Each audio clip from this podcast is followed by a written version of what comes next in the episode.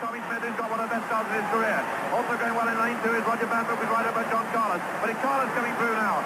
Tommy Smith of America going well, and Tommy Smith of America out in front, and Carlos coming on the near side. And Carlos and Smith, what a fight! Tommy Smith coming right through, and the Tommy Smith catch does it. Tommy Smith. Tarihte 20 saniyenin altına inilen ilk erkekler 200 metre yarışı aynı zamanda sonrası kendisinden fazla konuşulan belki de tek yarıştı.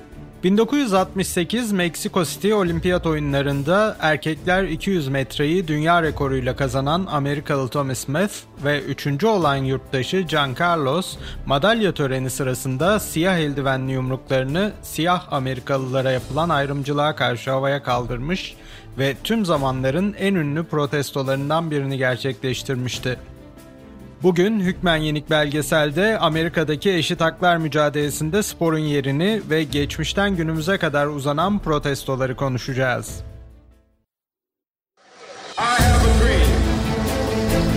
One day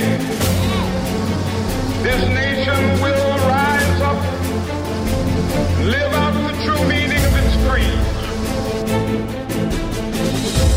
time we stand up and take over. Don't be afraid. Don't be ashamed. We want black power. We want black power.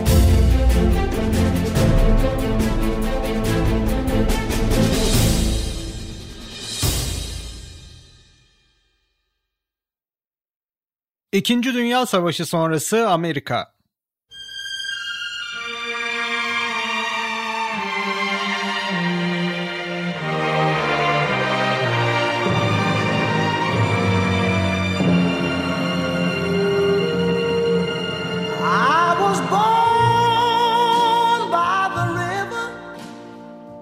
Amerikan İç Savaşı'nın ardından bir yüzyıl geçmesine rağmen özellikle eski konfederasyon üyesi Güney eyaletlerinde siyah Amerikalılara yönelik ayrımcılık devam ediyordu. It's been a long Ayrımcılık Amerikan Yüksek Mahkemesi nezdinde ayrı ama eşit olarak içtihatlaşıp orduda da uygulanırken eyalet bazında Jim Crow kanunları olarak bilinen ayrımcı yasalar siyahları beyazlara sağlanan olanaklardan hala yoksun kılıyordu. but I'm afraid to die. Özellikle savaş sonrası ordudaki siyah Amerikalıların ülkeye dönüşüyle beraber ayrımcılık daha da belirginleşmişti. Siyah gaziler toplumsal hayata kabul edilmezken sık sık tacizlerle de yüz yüze kalıyorlardı. Bunlardan birinde Isaac Woodward isimli siyah Amerikalı asker terhis olduktan birkaç saat sonra Güney Carolina eyaletinde üzerinde üniformasıyla beyaz polislerin saldırısına uğramış ve kalıcı olarak gözlerini kaybetmişti. Eyalet polisleri soruşturmayı reddedince federal soruşturma açılmış ancak sonrasındaki davada tamamı beyazlardan oluşan jüri Şerif'i beraat ettirmişti. Coming, but I know change gonna come. 1946 yılında yaşanan bu olayın ardından siyahların eşit haklar mücadelesi yeni bir evreye girdi. Özellikle hukuk alanında yoğunlaşan mücadele 1948 yılında ordudaki ayrımcılığın kaldırılmasını da sağladı. Siyah hukukçuların çabaları 1954 yılında Amerikan Yüksek Mahkemesi'nin daha önceki içtihadının dışına çıkarak ayrı ama eşit prensibini reddetmesiyle büyük bir başarı elde etti. Mahkeme iki ayrı davada siyahlarla beyazların ayrı okullara gitmesini anayasaya aykırı bulmuştu. Siyahlar eşit haklara sahip olma yönünde önemli başarılar elde ediyorlardı. Ancak özellikle güney eyaletlerinde sahada büyük bir direnç vardı. Yüksek mahkeme kararlarına rağmen siyah öğrenciler okullara alınmıyor, beyaz öğrencilerin ve ailelerinin protestolarıyla karşılaşıyorlardı. Mississippi gibi eyaletler siyahlarla beraber okula giden beyazları cezalandıracak yasalar bile çıkarmayı denemişlerdi. Virginia, Georgia, Alabama gibi eyaletlerde valiler kanuna açıkça meydan okuyordu. Irkçı konfederasyon ruhu ölmediğini kanıtlamaya çalışıyor gibiydi. 1955 yılında Montgomery, Alabama'da siyahlar otobüslerde uygulanan ayrımcılığa karşı sivil direnişe geçti. Yılın başında 15 yaşındaki Claudette Colvin beyazlara yer vermeyi reddederek mücadeleyi başlatmıştı.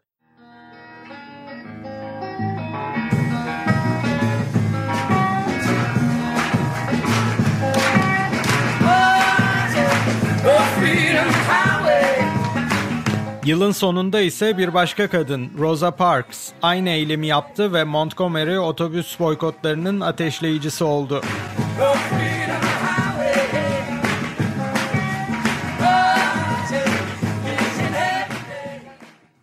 Bu sırada güney eyaletlerinde siyahlara yapılan saldırılar da artmıştı. 14 yaşındaki Emmett Till beyaz bir kadınla konuştuğu için vahşice katledildi ve cesedi Tallahassee nehrine atıldı. Olayın sorumluları yine tamamı beyazlardan oluşan bir jüri tarafından beraat ettirildi. Failler ceza alma riski ortadan kalktığında cinayeti itiraf etmekten kaçınmadılar. Mücadelenin gücü arttıkça adaletsizliğin dozu da artıyordu. Siyahların bu koşullarda seçmen olmaktan kaynaklı güçlerini kullanarak politikacılara baskı kurmaları beklenebilirdi. Ancak Güney eyaletlerinin beyaz yönetimleri siyahların seçmen olarak kaydedilmesini engellemek için yasal engeller çıkartıyordu. Örneğin siyahlarla beyazlar arasındaki eğitim seviyesi açığından yararlanarak siyahların oy vermesini engellemek için okuryazarlık testleri getirilmişti. Eğitimsiz beyazlar ise iyi hal gerekçesiyle seçmenlik hakkı kazanabiliyorlardı. Bugün yani 2021 yılında hala pek çok güney eyaletinde cumhuriyetçi yönetimler siyah ve Latin seçmenlerin oy verememesi için çeşitli engeller çıkartıyor. Pasaport ya da ehliyet sahibi olma zorunluluğu gibi. 1957 yılında Başkan Eisenhower, siyahların oy kullanamamasının yaratacağı sosyal travmayı azaltmak amacıyla yeni bir sivil haklar yasası hazırladı. Bu yasaya göre herhangi bir yurttaşı oy vermekten alıkoymak yasaklanmıştı. Sivil Haklar Hareketi 1960'lara girilirken davalar, boykotlar ve sivil toplum örgütleri aracılığıyla eşit hak arayışını sürdürüyor, sahada ise başını polis memurlarının çektiği beyaz ayrımcıların saldırılarına uğruyordu. 1961 yılında otobüslere konulan ayrımcılık yasağını test etmek için ülkeyi turlayan Özgürlük Yolcuları isimli grup Alabama'da saldırıya uğradı. 6'sı beyaz, 7'si siyah 13 eylemciyi taşıyan otobüs bombalanırken saldırıdan kaçan özgürlük yolcuları bu kez linç girişimine uğradı. Polis girişime müdahale etmekten çekinirken hastanelerde linç korkusuyla yaralıları tedavi etmedi. Özgürlük yolcuları bir sonraki durakları Montgomery'de ise ırkçı örgüt Ku Klux Klan'ın saldırısına uğradı. Jackson, Mississippi'de ise ayrımcı eyalet yasalarını ihlal ettikleri için tutuklandılar. Tutuklananlar arasında ilerleyen yıllarda hareketin önemli isimleri arasına girecek Stokely Carmichael da vardı. 1960'ların başındaki vali ve polis destekli şiddet sivil haklar hareketinde ciddi bir dip dalgasına neden olmuştu. 1963'te 200 bin kişi Washington DC'ye yığılmış, Beyaz Saray'ın yakınında barışçıl bir protestoya başlamıştı. Martin Luther King Jr.'ın tarihi Bir Hayalim Var konuşması da bu eylemde gerçekleşti. Bir hayalim var. Bir gün bu ulus ayağa kalkacak ve bütün insanların eşit yaratıldığı öğretisinin gerçek anlamını yaşayacak. Martin Luther King Jr.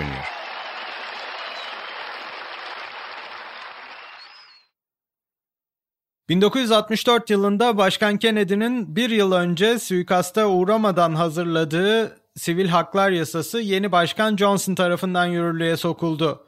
Yeni yasa ayrımcılığın sona ermesi için önemli adımlar içeriyordu.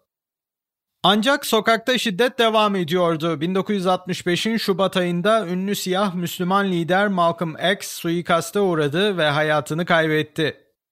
Bir ay sonra ise Alabama'da polis tarafından katledilen Jimmy Lee Jackson anısına yapılan Selma'dan Montgomery'ye yürüyüş, ırkçı Alabama valisi George Wallace'ın polislerinin saldırısına uğradı. Olayın kameralar karşısında gerçekleşmesi infial uyandırmış ve saldırı kanlı pazar olarak anılmaya başlanmıştı.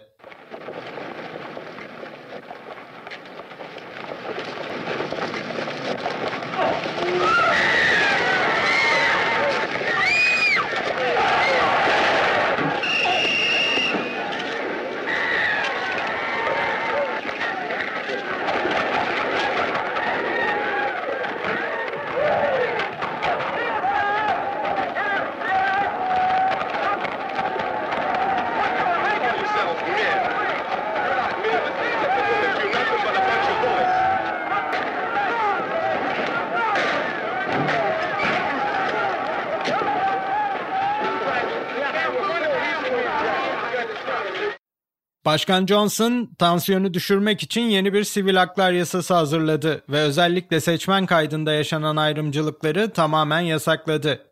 Ancak yasalar ayrımcılığın üstüne ne kadar giderse sokakta beyaz ırkçıların şiddeti o kadar artıyordu. Irkçı terörün zirve yaptığı nokta ise 1968'de Martin Luther King'in katledilmesi olacaktı. Good evening. The Reverend Dr. Martin Luther King, 39 years old and a Nobel Peace Prize winner, and the leader of the nonviolent civil rights movement in the United States, was assassinated in Memphis tonight.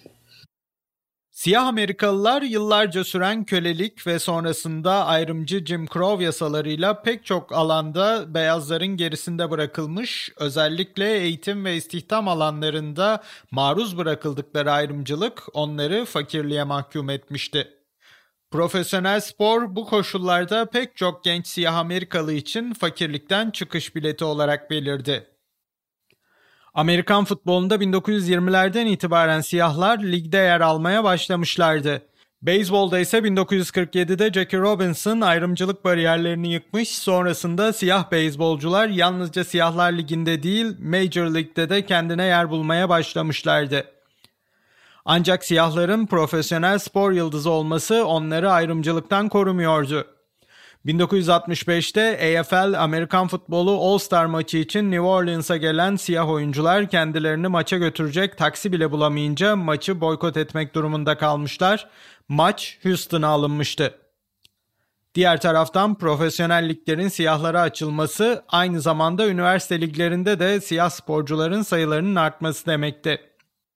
Yalnızca beyzbol ve Amerikan futbolunda değil, atletizmde de siyah gençler üniversite burslarına kavuşmaya başlamıştı. Amerika'nın köklü kolej spor programlarından birine girmek aynı zamanda olimpiyat kapısını açıyordu. Bu daha sonra da görüleceği üzere ayrımcılığı bitirmiyordu. Ancak az sayıdaki siyah gence bir nefes alma yolu açmıştı. Daha önemlisi bu gençler edindikleri platformu kendi toplumları lehine kullanmayı da düşüneceklerdi. 1966 yılında askere alınmayı ve Vietnam Savaşı'na katılmayı reddeden Muhammed Ali bu sporcular için büyük bir rol modeli olarak ortaya çıkacaktı. Hayır. Beyaz köle sahiplerinin koyu renkli insanlara tahakkümünü sürdürmek için, cinayet işlemelerine yardım etmek için 10 bin mil yol gitmeyeceğim.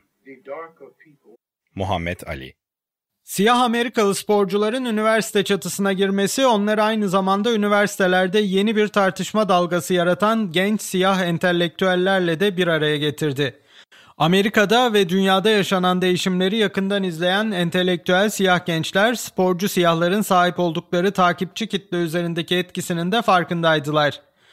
Amerika'nın olimpiyat takımına sporcu sağlayan önemli üniversitelerden San Jose State bu bakımdan ilginç bir konumdaydı.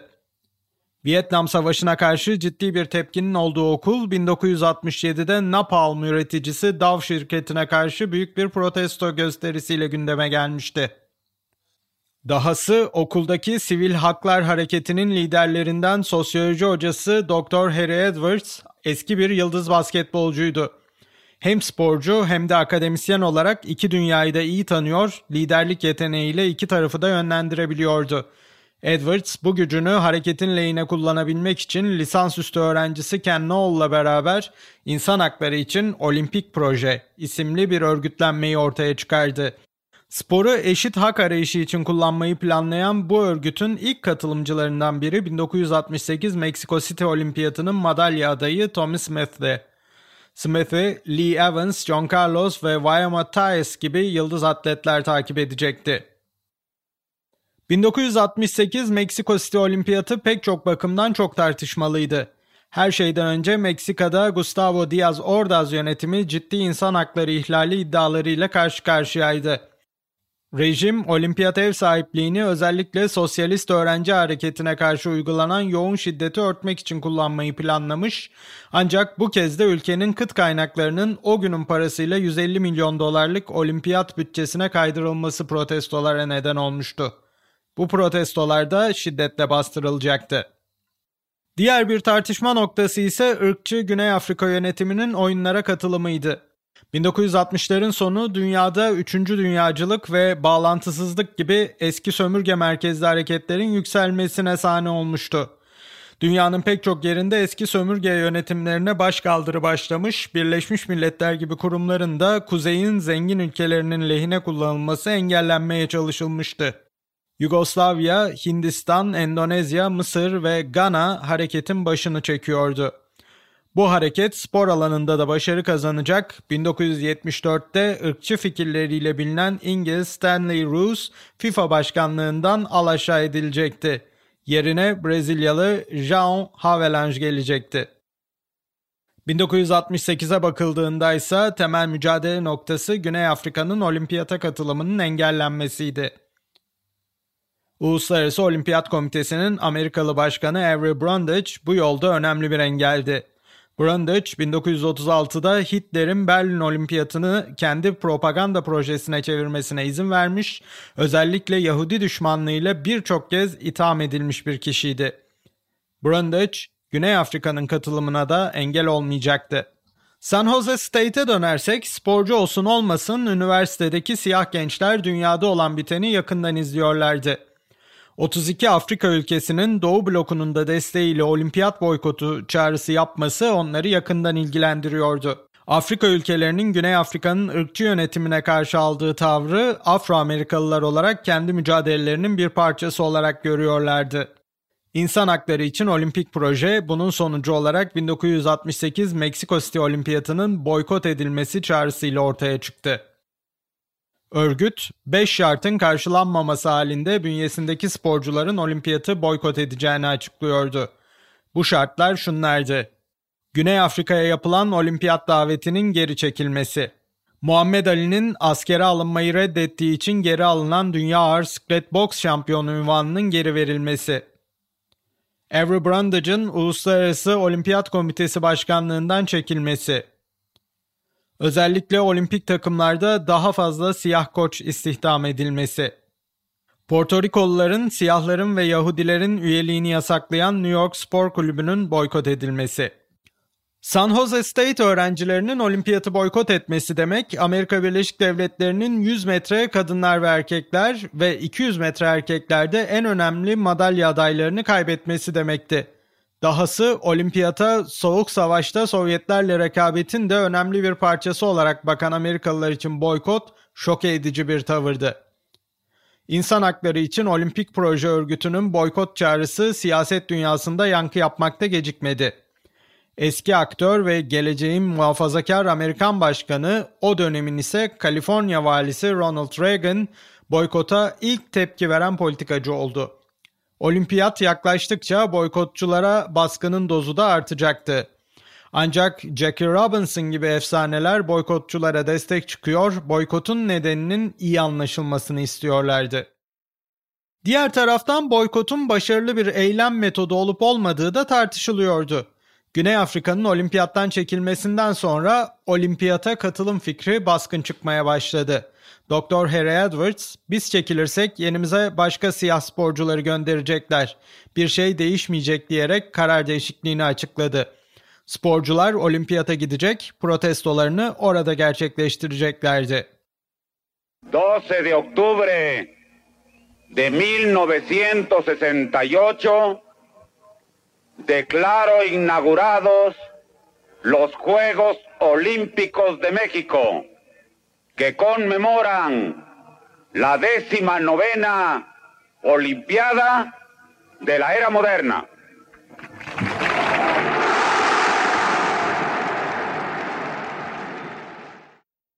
Ve 18 Ekim 1968'de dünya rekoruyla sonuçlanan 200 metre erkekler yarışı sonrasında beklenen protesto geldi.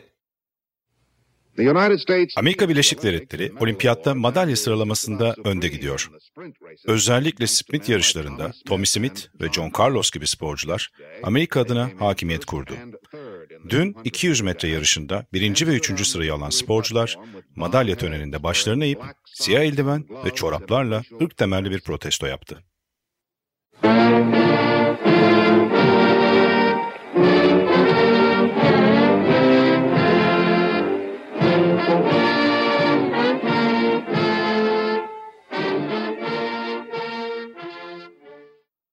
Günümüzde kahraman olarak alınan Tommy Smith ve John Carlos Amerikan basın tarafından protesto nedeniyle yerden yere vuruluyordu.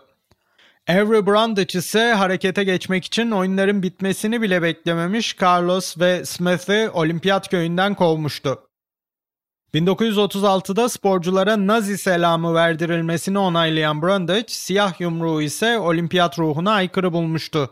Ancak sporcu arkadaşları Smith ve Carlos'a destek vermeyi ihmal etmedi. Wyoming Atayes 4 çarpı 100 kadın bayrak takımının altın madalyasını iki sporcuya adadığını açıkladı. Smith ve Carlos'un olimpiyat ve atletizm kariyeri böylelikle son buldu. Ancak olağanüstü atletik yetenekleri onları Amerikan futboluna taşıdı. İlerleyen zamanda da spor dünyasının içinde kalmaya devam ettiler. Madalya töreninde onlara destek olan beyaz Avustralyalı atlet Peter Norman da bir daha olimpiyatta yarıştırılmadı. 2006'da vefat ettiğinde tabutunu Smith ve Carlos taşıdı. 2012 yılında ise Avustralya hükümeti Norman'ın ailesinden resmi olarak özür diledi. Peter Norman here Peter Norman hayatımda tanışma şansı bulduğum en büyük insanlardan biriydi. Yalnız iyi bir atlet olduğu için değil, büyük bir insan, büyük bir insan hakları savunucusu olduğu için. Tüm insanlar için bir şey yapmak isteyen dostum olduğu için. Peter'ı seviyorum.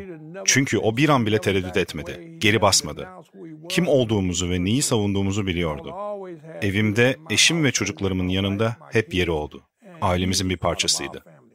John Carlos 1968 Meksiko City protestosuna giden yola baktığımızda Amerika'da ve dünyada pek çok şeyin fazla değişmediğini görüyoruz. Günümüzün siyah Amerikalıları için özellikle Trump döneminde yükselen beyaz milliyetçiliğinin tarihi referanslarını görmemek pek mümkün değil. Gerek polis şiddeti, gerek beyaz ırkçı örgütlere gösterilen müsamaha 1960'ların kanlı günlerinin geri dönüşünün korkusunu beraberinde getiriyor. Bu bağlamda hem siyah hayatlar değerlidir hareketinin hem de WNBA oyuncularının Colin Kaepernick'in ve Eric Reid'in 2016 yılında başlattığı protestoların tarihi kökenlerini iyi okumak gerekiyor. Kaepernick ve Reid NFL'den dışlandılar ve gayri resmi olarak boykot ediliyorlar. Yarattıkları hareket ise tüm profesyonel liglere yayıldı. Bugün sponsorlar hatta lig yönetimleri bile kerhen de olsa kulaklarını harekete açmış durumdalar. Spor toplumsal bir olgu. Her toplumsal olgu gibi spor da politik. Toplumsal hayatı ilgilendiren her şey politikada dahil olmak üzere sporu da ilgilendiriyor. LeBron James'in ya da Naomi Osaka'nın sporcu olmasalar nasıl bir hayatları olacağını bilmemelerine imkan yok. Hatta sporcu olmaları bile bazı şeyleri değiştirmiyor. Polisin geçtiğimiz aylarda Jacob Blake isimli siyah Amerikalıyı felç ettiği Kenosha'nın birkaç kilometre ötesinde bir önceki yıl Milwaukee Bucks oyuncusu Sterling Brown polis saldırısına uğramıştı. Hükmen Yenik belgeselde spora dair tarihi olayların toplumsal arka planlarını anlatmaya devam edeceğiz. Bize podcast dinlediğiniz tüm platformlardan abone olabilirsiniz. Ben de Ahan Irak. Görüşmek üzere.